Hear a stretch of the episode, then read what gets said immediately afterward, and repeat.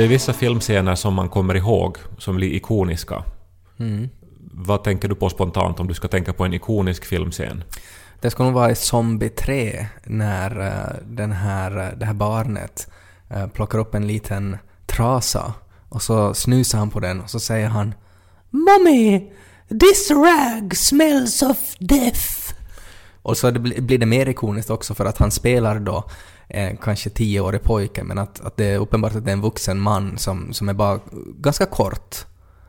Eh, Ja, det här är alltså en VHS-film som Ted köpte på, på loppmarknaden tror jag. mm. Eh, och som vi har sett jättemycket. Det är alltså någon sån här 70-tals eh, skräckfilm från Italien tror jag. Ja, Eh, och och den, är, den är obegriplig. det är den. Och troligtvis så har det inte ens funnits Zombie 1 och Zombie 2 utan att de, jag tror att de gjorde genast Zombie 3 för att det var på något sätt att den tiden att, att man måste ha liksom uppföljare, det är det som säljer. I den stora finalen så ska alltså det här vuxna barnet eh, ammas av sin mamma. Ja, Och så äter barnet upp mammans bröst. för han har blivit en zombie. Ja. Och så är det också helt uppenbart att det där bröstet är gjort av någon sorts så här skumgummi-liknande grej.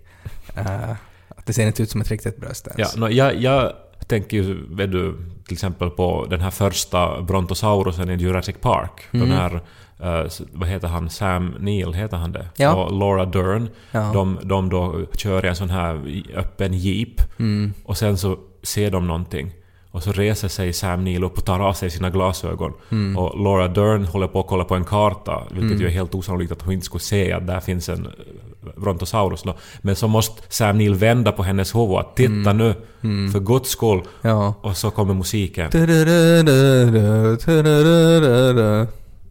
Så låter den inte riktigt, men ganska den exakt. är mäktigare. Ja, Men- och- det är också en, en, en jättebra scen. Mm, Öppningsscenen i Raiders of the Lost Ark, Mm. när eh, Indiana Jones blir förföljd av en stor stenkula. Mm. Ikonisk.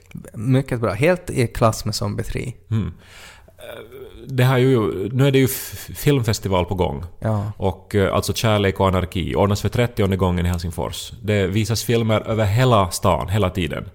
Och inför varje visning så visas en trailer. Det här är väl en tradition tror jag som Kärlek och anarki har haft. Att man gör en trailer varje år. Alltså en trailer för festivalen. För festivalen, ja. Okej. Blir det inte jättetråkigt att man ser samma trailer?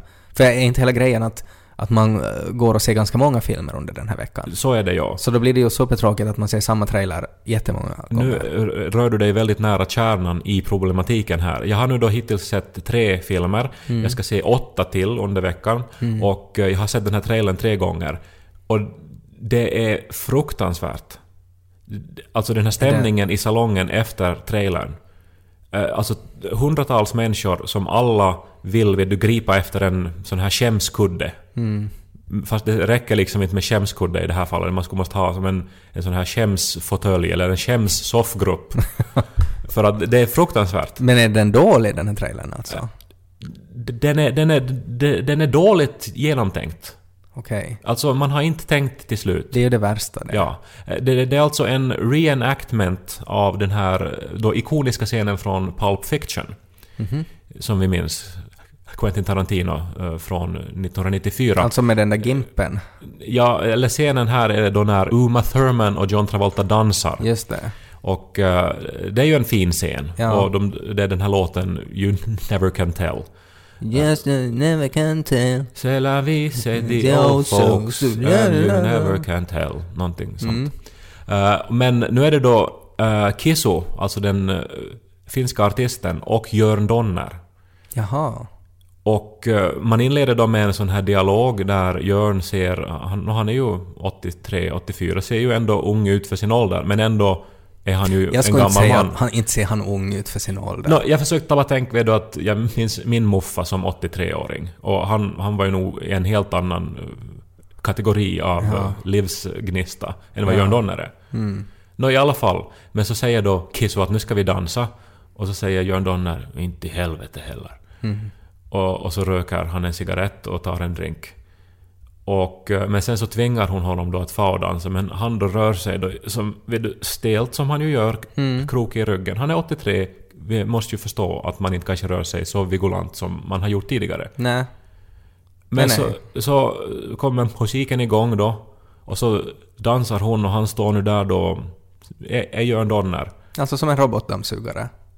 Så har ju jag beskrivit honom tidigare. Fast... Alltså väldigt stel och roterar på sin plats. Men, ja, och, men nu står han stilla ännu till då. Ja, ja. Men sen plötsligt då så ler han. Och sen så under resten av sekvensen så filmas endast då eh, hans ben, eller Mukamas, hans ben då. När han plötsligt är jättebra på att dansa och liksom kör hårt igång. Och sen är det färdigt. Okej. Och, och, och, och den här taglinen är då liksom att, att det finns ingen plats för fördomar om man har tillräckligt med kärlek och anarki. Ja. Och då, då ska ni inte ha fördomar bara för att det är Jörn Donner och att han är över 80. Så betyder det ju inte att han inte kan dansa. Ja men så är det ju helt uppenbart att han inte kan dansa. Eh, det, det, det är ju riktigt Men som... tänk om det är på riktigt hans fötter och ben då? Man har alltså haft hans ansikte i närbild i två minuter och sen under de s- s- sista 30 sekunderna så visar man bara Ja. ett par sneakers. Ja, nej, alltså jag håller med om att om jotton är att, att, att ha inte fördomar. Och så kan de inte, liksom, för att inte bekräfta fördomen så måste de ta en annan person att göra det. Så då är det lite fel.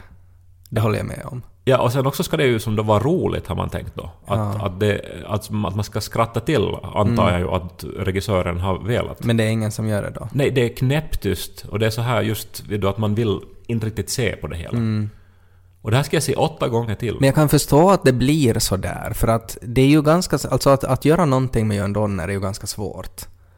Eh, det finns ju... eh, det, var, det var ju en fotograf som berättade en gång. Det kan hända att jag berättar det här i podden. Eh, när han skulle fota Jörn Donner ehm, så hade han hört då att, att Jörn Donner har ett rykte att han är ganska svår att, att fota. Att han, han, han, han är liksom svår att ställa upp på grejer. Att han är inte en sån där typ som man får att uh, ligga rak lång på en gräsmatta, liksom på ett fotografi. Uh, och så kom han dit till hans kontor och så sa Jörn Donner att han var på bra humör och sa att han, han gör precis vad du vill. Att han ställer upp på exakt vad som helst. Och fotografen var så att oj, att, att det, det, det, var otippat. Och så fortsatte Jörn Donner. Men du får bara ta en bild. ja, det... Och, och det där är ju, är ju svårt för då, allt, det skulle vara helt Då perfekt. börjar man ju svettas Då börjar som man ung svettas. fotograf. Så är det, för att allt ska vara helt perfekt innan man trycker på, på klick. Ehm, men, men jag tänker att, att om Jörn är så, så är han ju säkert inte den lättaste heller att ha under en hel trailerinspelning. Och det kan ju också hända att han har sagt hela tiden att, jo, att, han, att de ska nog ha, att han, han kommer nog att dansa, att han är jättebra på det. Men sen då när han skulle faktiskt göra det, så då bara sa han att nej, han gör det inte. Och så måste de ta in någon annan. Ja, men alltså jag har ju ändå mött Jörn Tonne några gånger och han är ju alltså inte i fysisk form att göra en sån här dans. Alltså det är ju Nej. helt, helt solklart. Ja. Och det är ju det som allting går ut på i trailern. Mm. Och sen så är payoffen då att ja, han är ju inte det. De måste ta in en, en stuntman. Mm. Ja, det är nog Då dåligt. kanske man ska resa sig upp som Samuel L. Jackson och börja citera Hesekiel och skrika att vad, är det vi riktigt håller på med här nu? Att kom igen, nu kommer Guds vrede, fixa en bättre trailer. Motherfucker. Ja. Messi buen purmo puut vuossar bottling Som talar sitt så popna popcorn Så börjar vi Popnu denna popcorn Så börjar vi Lys på Ted och Kai Jag såg ett foto på dig Kai. Spännande. Mm, på internet. På sociala medier. Var det något speciellt med det här fotot eftersom du tar upp? Nja, du, alltså du såg ju väldigt stilig ut. Tack, tack. Jag hade För- hyrt en kostym. Oj då. Så jag var och uh, riktigt... Uh, det mättes och syddes och grejer. Okej. Va- Jo, var det en manlig skräddare? Nej. Var det en kvinnlig skräddare? Ja, som var finlandssvensk dessutom. Okej. När hon mätte dina ben så satt hon det här, liksom, det här måttbandet liksom upp längs ena byxbenet och sen liksom över skrevet och sen ner längs andra byxbenet. Nja, det gjorde hon väl nog inte. Det Okej. skulle ha varit väldigt obehagligt. Ja. Då var det nog bara jag som hamnade ut för det. Men, För, förlåt? nej, jag bara undrar att, att är det så man mäter... Är det så som skräddare ska mäta byxor? Vad har du haft den här upplevelsen? Nej, det är väldigt grumligt, mitt minne. Men hur vändes, alltså, alltså så det här måttbandet mötte ditt, din, din säck kan vi säga, din man purse, Ja. din pung. Mm. Och sen så vände det om och ja, for ner. For ner i andra byxbenet, ja. Väldigt obehagligt. Ja. Och väldigt onödigt också. Ja. För att benen är ju i allmänhet relativt lika långa. Jo, det kom aldrig riktigt fram vad det var som mättes. Men, eh, men man är ju i en sån där situation när liksom skräddaren är där och har så här en massa nålar i munnen och, och är väldigt så här brysk. Ja, man också- gör ju som skräddaren säger. Alltså, att man är ju inte i en situation att man börjar säga nej, det där får du inte mäta, för man vet ju inte vad han ska använda det till. Att det behövs ju till någonting. Ja, det är ju alltid där man besöker någon med, ex med expertis som man själv inte har. Ja. Så då litar man ju blint. Exakt. Det är som när man får till tandläkaren. Eller som när jag skulle vara... in- Inför körkortet så skulle alla fara på en läkarundersökning. Mm. Och det enda jag minns var att de skulle kolla mina testiklar. För att se om du kan köra bil. Ja, och sen så... Det här tänkte jag, ja men okej. För det hade de ju ändå gjort under tonåren någon gång tidigare. Så jag Ja. tänkte att nej, men kanske det här hör ihop med läkarundersökningen. Jag har inte varit på många läkarundersökningar. Nej. Men sen var det bara jag av alla på klassen som hade, som hade blivit undersökt Ja. på det sättet. Så den här läkaren ut som en skräddare. det kan hända att det är samma. Alltså jag har ett väldigt konstigt minne av det här att, att det var typ... Det var typ första gången jag skulle köpa kostym eller någonting. Eh, och så var jag och prova något och, och det skulle, nå- något skulle sys om eller det skulle ändras någonting. Och jag minns bara att det var väldigt konstigt. I allmänhet så mäter de ju också innan man har på sig byxorna. Ja. Ja. Att sen väljer de de byxor som ska, Ja. som ska så att säga... Det var kanske något som skulle mätas Köpas. till hans så här privata kollektion. Har de liksom i Pedersöre någon sån här, sån här mångsysslare som både har läkarmottagning, skrädderi och Han har ett stort hus med massa ingångar. Och så har han liksom... Att, att, alltså alltid när han då byter roll så tar han på sig en annan mustasch. Och så ibland så crossfadear han lite mellan rollerna. Att kanske hade han just varit läkare när han höll på att byta om till skräddare och kom med mig. Och så kommer han ihåg att ja, ja, du ska ju ta körkortet snart. Vi gör det här samtidigt då. Och han är besatt av unga mäns pungar. Men det var en parentes. Eh, vi skulle egentligen prata om, eh, om dig. Ja, För att på det här fotot då, som jag och många andra människor har sett och gillat, det börjar ha ganska många likes, det här fotot. Ja, det är ju ett sånt här foto som, som, man, eh, som man ju absolut vill publicera. Eh, För att det, det var ju en ganska stor händelse för mig, att jag alltså träffade kronprinsessan Victoria. Ja. Men det är svårt att prata om det. Jag, jag, jag har undrat, för att jag var, var ju medveten om att det här måste jag ju nämna i podcasten. Eh, Men, men jag var osäker på hur ska jag göra det då? Och jag insåg att det finns så många olika sätt att angripa det här. Och att alla på ett sätt är sanna. Eh, till exempel den här tacksamma versionen. Som också är den officiella. Det är ju det man använder. Att man måste ju vara så här ödmjukt tacksam. Ja. Och då skulle jag ju då säga ungefär så här. Borde vi sätta på någon så här bakgrundsmusik eller någonting? Som passar till det? En tacksam musik. Ja. Vill du vara i någon speciell miljö eller någonting? No, det var ju väldigt alltså, parockt alltihopa. Alltså, Ja. vet du, stora, högt i tak och, och så här sammetssoffor och Ja, kristallkronor. Så 1700-tals tacksamhet. Det var en fantastisk kväll med spännande samtal och möten. Ambassadören och hans stab och personal lyckades verkligen få alla att trivas. En särskild glädje var det ändå att få träffa kronprinsessan Victoria, som med stort hjärta spred ljus och inspiration till hela sällskapet. Jag fick några chanser att småprata med kronprinsessan och överlämnade också en bokgåva som hennes kunglig höghet lovade ta hem till sin familj. Men det var ju den här Jag tycker- oförargliga, den här tacksamma versionen. Ja, som... eh, Ja, ja jag, jag tycker om det där. Som också liksom är sann. Mm. Eh, Så har vi ju den här stolta versionen. Mm. Eh, Då borde vi ha någonting mera så här... Är det mer så här läderjacka? Ja, me- mer så här asshole. Alltså jag Ja. vet inte, vad, vad skulle vara musik för, för, en, för ett asshole? Eh, typ det här. Tre timmar och tre rätter med kronprinsessan. Väldigt litet sällskap, så man fick ju verkligen komma nära henne. Vilka historier. Vilken fantastisk kvinna. Svinkul att lära känna henne. Så glad att jag var där. Ja. Det Ja. var, framförallt det sista, så glad att jag var där. Ungefär som att du bara råkade Att du var sådär, du skulle egentligen få och se på, på, på Zombie 3. Men du var såhär, nej men om jag skulle få dit och se ifall kronprinsessan Victoria skulle vara där. Ja, att det var nog bara så här att jag hade olika alternativ, men att Mm. jag är glad att jag tog det där. Lite. Eh, Alltså, men, men en sån känsla har man ju också, eller Ja, har jag för man haft, alltså att jag är jättestolt över att jag fick vara där. Förstås, och då kan man ju vara lite asshole. Men det är ju inte riktigt okej att så här, vill du, skriva så på sociala medier till exempel. Nej. Ja. Eh, Men så finns ju också då, eh, det som faktiskt kanske har varit förhärskande, är ju den här mörka versionen. Eh, Och det här, då måste vi ju ha något, något passande musik till det också. Ja. Jag tvingar på kronprinsessan en bok som hon har noll intresse för. Jag sluddrar och betedde mig allmänt handikappat. Jag tråkade ut henne med långa själviska utläggningar och så angrep jag henne genom att ifrågasätta hennes lämplighet som mamma och insinuera att hon avskyr drottning Silvia. Men som, jag, jag har ju som analyserat allt vad jag sa. Ja, men kan vi börja med det här att du angrep henne som mamma? Ja, men det, var- alltså, det var ett sånt här infall. Alltså, jag, jag står där då med ett litet glas champagne i handen och pratar med eh, min författarkollega Hannele Mikaela Taivasalo. Och plötsligt kommer kronprinsessan gående fram till oss. Och, eh, alltså, det, det här var efter att hon redan hade hälsat, så att vi hade redan introducerats och så här. Men nu ville hon tydligen småprata lite. Ja. Och då går ju hjärnan på högvarv.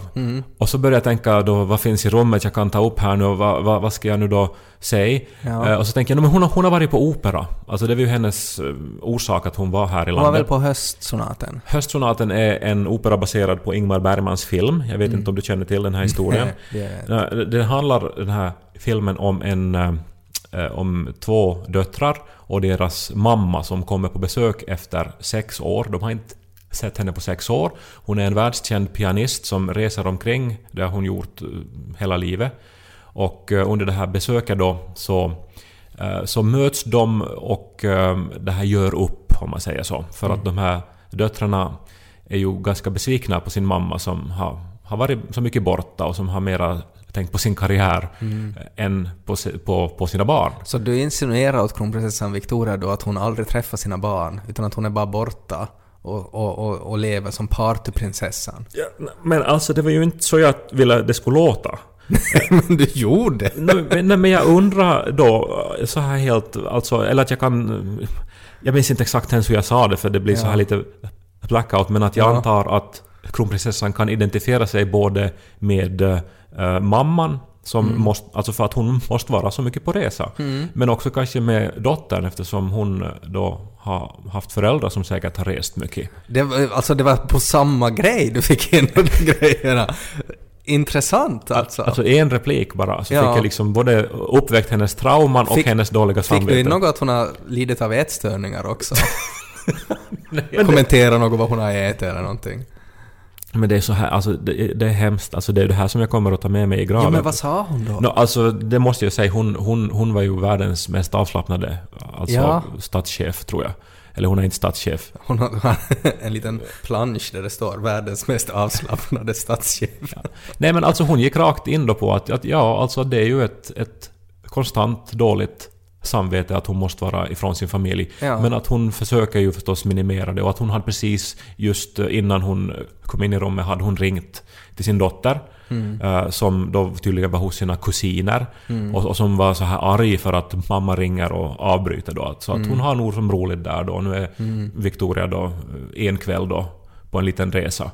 Eh, Så alltså hon behandlar ju det här bra. Ja, Eh, faktiskt. Alltså min, min eventuellt fräcka eh, anspelning då på att hon, att hon reser för mycket. men, men, men, men innerst inne kanske ju hon, hon nog avskydde mig. Jo, Ja, men det är så mycket mörker vet du. ja Alltså, jag, jag förstår det. och, och också liksom hur jag, hur jag, hur jag stammar och, och så här. Och, Jag vet inte, alltså jag är ju imponerad att du ens liksom kom på att, att, att säga en sån där grej. Att, att jag, jag skulle ju säkert bara ha anmärkt hur hon doftar och fråga något om Disneyklubben. Eller någonting. men då skulle jag ha framstått som, som psykotisk. Ja, men jag, jag är inte bra på sådana där situationer. Ja. Plus att jag tycker, alltså kronprinsessan Victoria så tycker jag är en, en, en väldigt fin människa, verkar hon vara. Så att, att jag, det skulle vara väldigt stort för mig att träffa henne. Ja, men så man vill ju göra ett gott intryck, vill man ju. Eller ge, ge ett intryck överhuvudtaget. Men var hon som, som värden där då ungefär? Att var, var det Nej, hon var liksom, gäst. Okej. Men att hon var liksom... Men jag menar, alla ville ju prata med henne Ja, förstås. och eh, hon skötte det så otroligt bra. Alltså hon tog precis alla i rummet. Alltså vi var ju inte ett stort sällskap. Vi var... Men var hon så där att hon fick, fick jag menar för det var, ni kände ju inte varandra allihopa som var där, att var hon den där som liksom startade att nu ska vi börja med något så här drinking game, nu ska vi liksom, nu ska vi spela Cards Against Humanity, eller någonting. Alltså säkert om inte skulle ha måste avsluta kvällen så tidigt för att hon skulle upp redan klockan sex, så Mm. kanske hon skulle ha gjort det. För att hon var väldigt så här att hon ville umgås och hon, hon liksom gick eh, till, till, till allihopa och pratade och mindes vad man hade sagt innan och liksom tog Hon kom fram och grät till och, dig och, så, och så vidare. och ville prata om sitt samvete. Men det är ju, det är ju, ja, nåja, och hon har ju tränats för det här sen hon var riktigt liten förstås. Jag menar, det, det är ju det där som är hennes jobb. Men det är ju ändå på något sätt häftigt. Ja, och ändå hur hon... Alltså visst att hon har tränats, men ändå att hon... För alla situationer är ju ändå unika, men att hon hade precis liksom rätt tyckte jag tonläge. Det var en jättebra blandning av att vara formell och sen att vara väldigt personlig och avslappnad också. Fanns det någon sån här... Något sån här... eh, Så här gammaldag, medeltida monarkiskt över henne då? Att fanns det någon så här möjlighet att, att om någon skulle ha liksom spilt sin drink på henne, att hon skulle liksom ha skrikit att nu ska koka honom levande? Nå, Det enda som väl är ju det här hur man då tilltalar. Ja. Att man, att man ju helst inte då ska, ska dua eller ens nia utan omtala i tredje person, vilket ju är en väldigt märklig... Kronprinsessan. Ja, vilket är en, en hemskt märklig... Tänk att vara grammatiklärare åt henne. ska försöka Den här lära. regeln gäller bara dig. ja. Men så har vi ändå då den här esse-versionen av vad som hände då. Mhm. Så det måste ju vara något, något, jag vet inte, ska vi ha humorgruppen Kaj i bakgrunden då? ja, det får vi inte. Men någonting österbottniskt. Jag förstår inte nu varför de bjöd hit mig. Jag stod nu mest där och hade inte så mycket till komma med. Jag hade hyrt en kostym och så var det någon mat. Kronprinsessor såg ut som på TV. Ja. Men alltså ja, eh, men alla dessa versioner blir ju liksom sammantaget då till, till en ganska riktig bild av, av hur jag upplevde kvällen. Mm. Så en blandning då. Får du någon musik som kan på något vis... Nej, jag tänker att man borde liksom gå från, från ena till den andra. Alltså att, man, att du ska gå från asshole till, till mörkret till, till S-versionen och sen avsluta kanske med tacksamhet. Ja, men någonting sånt här då. Jag förstår inte varför de bjöd in mig, men det var en fantastisk kväll och en särskild glädje att få träffa kronprinsessan Victoria och såg ut som på TV. Jag sloddrade och betedde mig allmänt handikappat, men kronprinsessan hade stort hjärta och spred ljus och inspiration till hela sällskapet. Svinkul att lära känna henne. Jag är nog glad att jag for dit.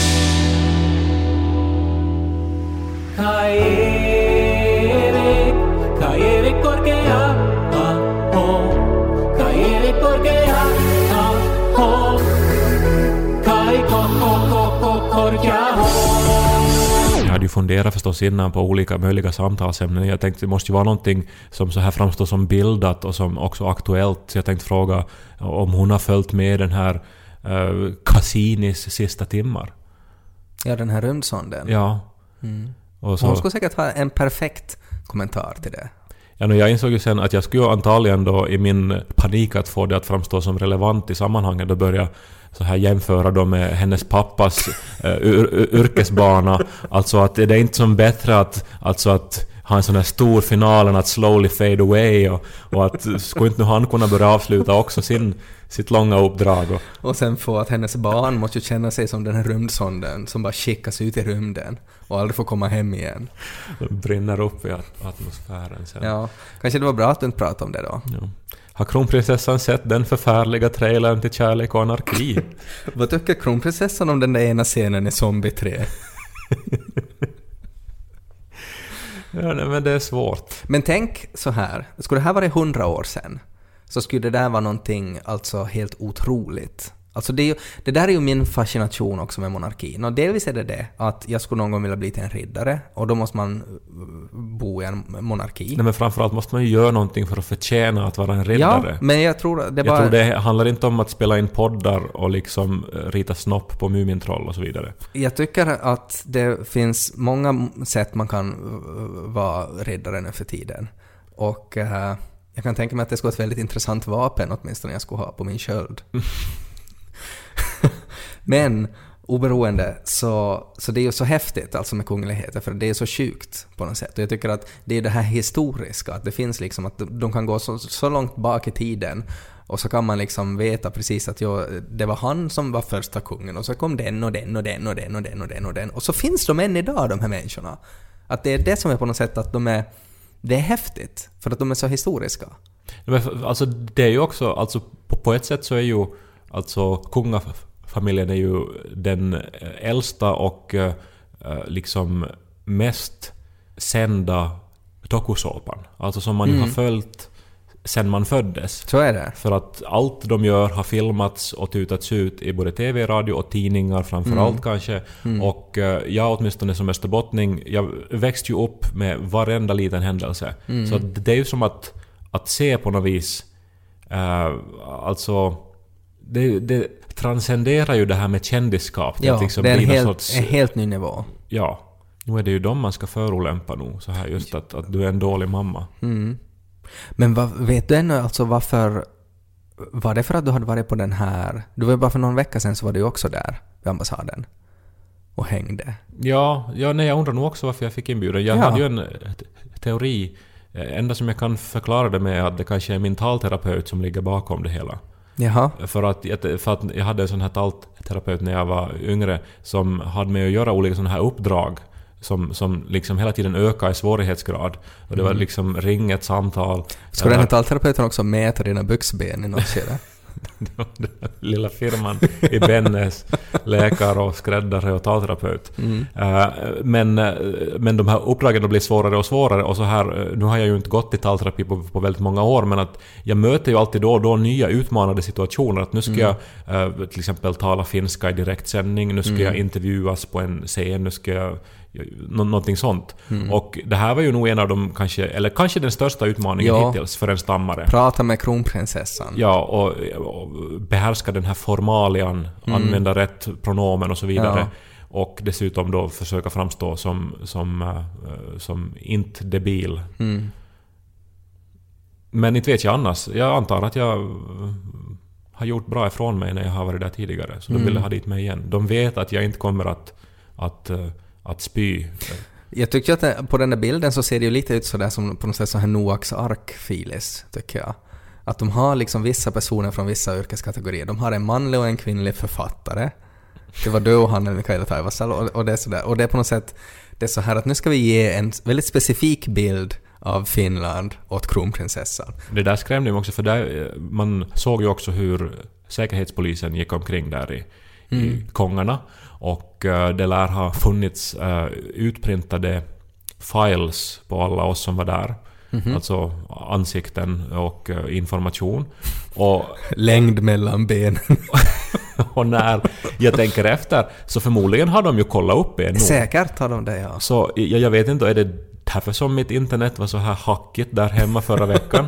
För att Säpo har kollat vad du har sett på. Ja, och det borde jag ha tänkt på, för vad fan har de sett nu då att jag du- surfar och googlar? men tydligen så har det varit helt okej. Alltså att kronprinsessan googlar på mycket värre grejer. Eftersom du ändå fick träffa henne. Men fick du aldrig den där känslan av, alltså när man vet att, att här är en person som är så stor att den har livvakter omkring sig.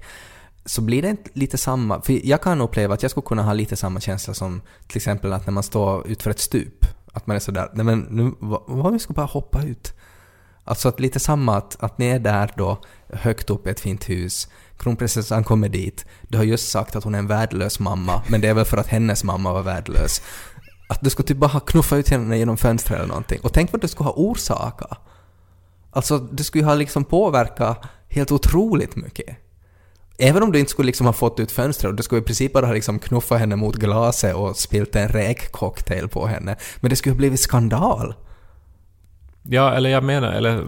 Alltså hur lätt det skulle vara att orsaka skandal. Det är på något sätt det där en sorts dragning som jag kan, skulle kunna tro att jag skulle kunna tänka på. Ja, men också alltså, alltså, undrar ju att om jag vet, du bara skulle ha gjort en så här oväntad hastig rörelse Ja. så skulle jag ha blivit skjuten av säkerhetspolisen då. Det kan hända. omedelbart. Tacklar Då stod de och liksom siktade på mig när jag hälsade på kronprinsessan. Var det, kommer du ihåg att de hade ju den här stora tavlan av kungen där, där de hade klippt ut ögonen som man tittade, så var det liksom två pistol, pistoler som följde med dig i rummet där, ur hans ögon. Möjligen var det så. Kronprinsessan hade också med sig sin adjutant som var en kvinnlig överste som eh, påminde eh, rätt så mycket tyckte jag om Brienne of Tarth.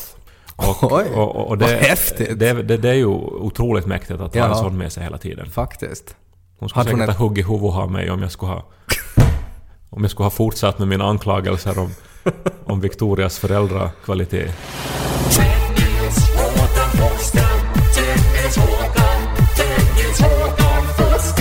Men den här podden heter ju inte Kronprinsessan och Kai, utan den heter ju Ted och Kai. Att vi måste prata om någonting annat också.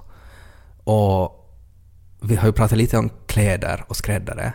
Och visste du, jag började fundera på det här, eh, att de, har, de är ganska säkra på liksom när man börjar använda kläder. Att vi har bara haft kläder i 170 000 år. Ja, i, i Bibeln är det väl efter syndafallet då som människan blir medveten om att hon är naken. Ja, fast det, det är inte sant. Det är påhittat. Så det stämmer inte. Eh, Men då kan man ju börja fundera, hur kan de veta att vi har haft kläder i 170 000 år? Att har de hittat liksom på en, en grotta då så, så har liksom bredvid de här bisonoxarna och sånt som de har målat så har det också funnits en sån här modeblogg i sten där de har liksom skrivit då vilka löv som var populära och sådär. Svaret är nej. Och det, det är en så jätteintressant orsak varför de vet det här och jag älskar sånt här. För det blir sådär att, att när folk kan fundera varför skulle någon forska i det här? Varför skulle du forska om löss? Skulle man kunna säga. Och så är man sådär då Nå, alltså jag tycker om löss och vem vet vad det kan leda till? Och tydligen så har de konstaterat att löss så finns ju då i håret. Men så, så kan man ju också ha löss på andra ställen på kroppen där det finns hår. Till exempel på det här stället som den här skräddaren älskar. Mm. Och läkaren Ja, just det stället. Där kan man också ha löss och talterapeuten. och, och, och grejen är att, att de här hår, vanliga hårlös, så de ska inte trivas där. De ska egentligen inte tycka om det där, utan att det finns ett ställe för 170 000 år sedan när lössgrenen eh, äh, delar sig till två olika. Alltså så det blev två olika sorters löss. Vanliga hårlöss och sen såna här löss som skräddarlöss, kan vi kalla dem. Och grejen är att de har kunnat räkna ut då att de här skräddarlösarna har funnits i 170 000 år och de finns bara, de kan bara överleva under kläder. Så då vet de att de här lössen, löss som man har mellan benen skulle inte finnas om man inte skulle ha haft kläder på sig då. Och då kan de räkna ut att okej, så det betyder att för 170 000 år sedan så började de här lössen finnas och det betyder de finns eftersom vi då börjar ha kläder. Och tänk då när den här lössforskaren han måste förklara åt sina föräldrar sådär att varför han började studera löss och varför han gjorde det här och varför han doktorerar i löss och, och hur han håller på med det här. Och så får han då sin major breakthrough. Det här leder till att vi faktiskt börjar använda kläder för 170 000 år sedan. Och det tycker jag är så fint, för det skulle man ju, man skulle aldrig kunna tro att någon som studerar om löss skulle kunna komma fram till det. Det skulle jag ha berättat kronprinsessan. Sen skulle jag hoppa ut genom fönstret. Men en intressant historia. Ja, Eh, jag vet inte vad vi ska använda den till, men eh, jag tycker att människans nyfikenhet är ju det som, som är det vackraste här i världen nästan. Utom kärleken förstås då. Och, eh, anarki. ja, och franska rivieran är också vacker. Mm. Men just det här att skicka en sond till Saturnus och låta den stanna där. Eller att, eh, att göra film, nya filmer och eh, visa upp dem och försöka utveckla filmkonsten ännu efter alla dessa år. Och eh, att misslyckas med en trailer, det gör ju alla då och då. Nej, det gör inte alla då och då. Det är ganska få människor som gör trailers. Och de flesta trailers brukar vara ganska bra. Men nyfikenheten är ändå det som är viktigast. Mm. Eh, vi tänkte ju meddela lite info om den här podden, men vi ska låta Johanna göra det. Mm, för den här podden är ju faktiskt...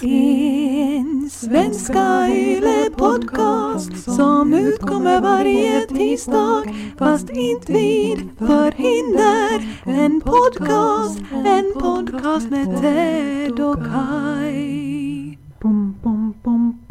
bom. Och det var ju jättefint. Johanna skickade in det här, hon har mejlat in det på ted och kai.yle.fi. Och det kan man ju göra om man är sådär begåvad som Johanna. Vivaldi lät det som lite grann också. Mm. Så att när Johanna möter Vivaldi så blir det magi. Ja, det har jag alltid sagt. Det är inte som när Jörn Donner möter Kisso. Nej, Då blir det tyst i salen. då blir det stuntmän. Eller när Kai möter kronprinsessan Victoria. Mm. Då blir det också tyst i salen. Japp. Du borde ha tagit med dig en ärta. Kunde det inte vara en sån här icebreaker åt kronprinsessan Victoria? Du skulle ha haft en ärta och så skulle du ha satt dig på en stol. Och satt och, och varit sådär. Och så skulle du ha dragit fram stolen åt henne och varit sådär varsågod att sätta dig här. Och så skulle du vara såhär fast här är en ärta, den kan du inte sätta dig på. Och så skulle du ha tagit bort den. Den skulle se på och attackera dig.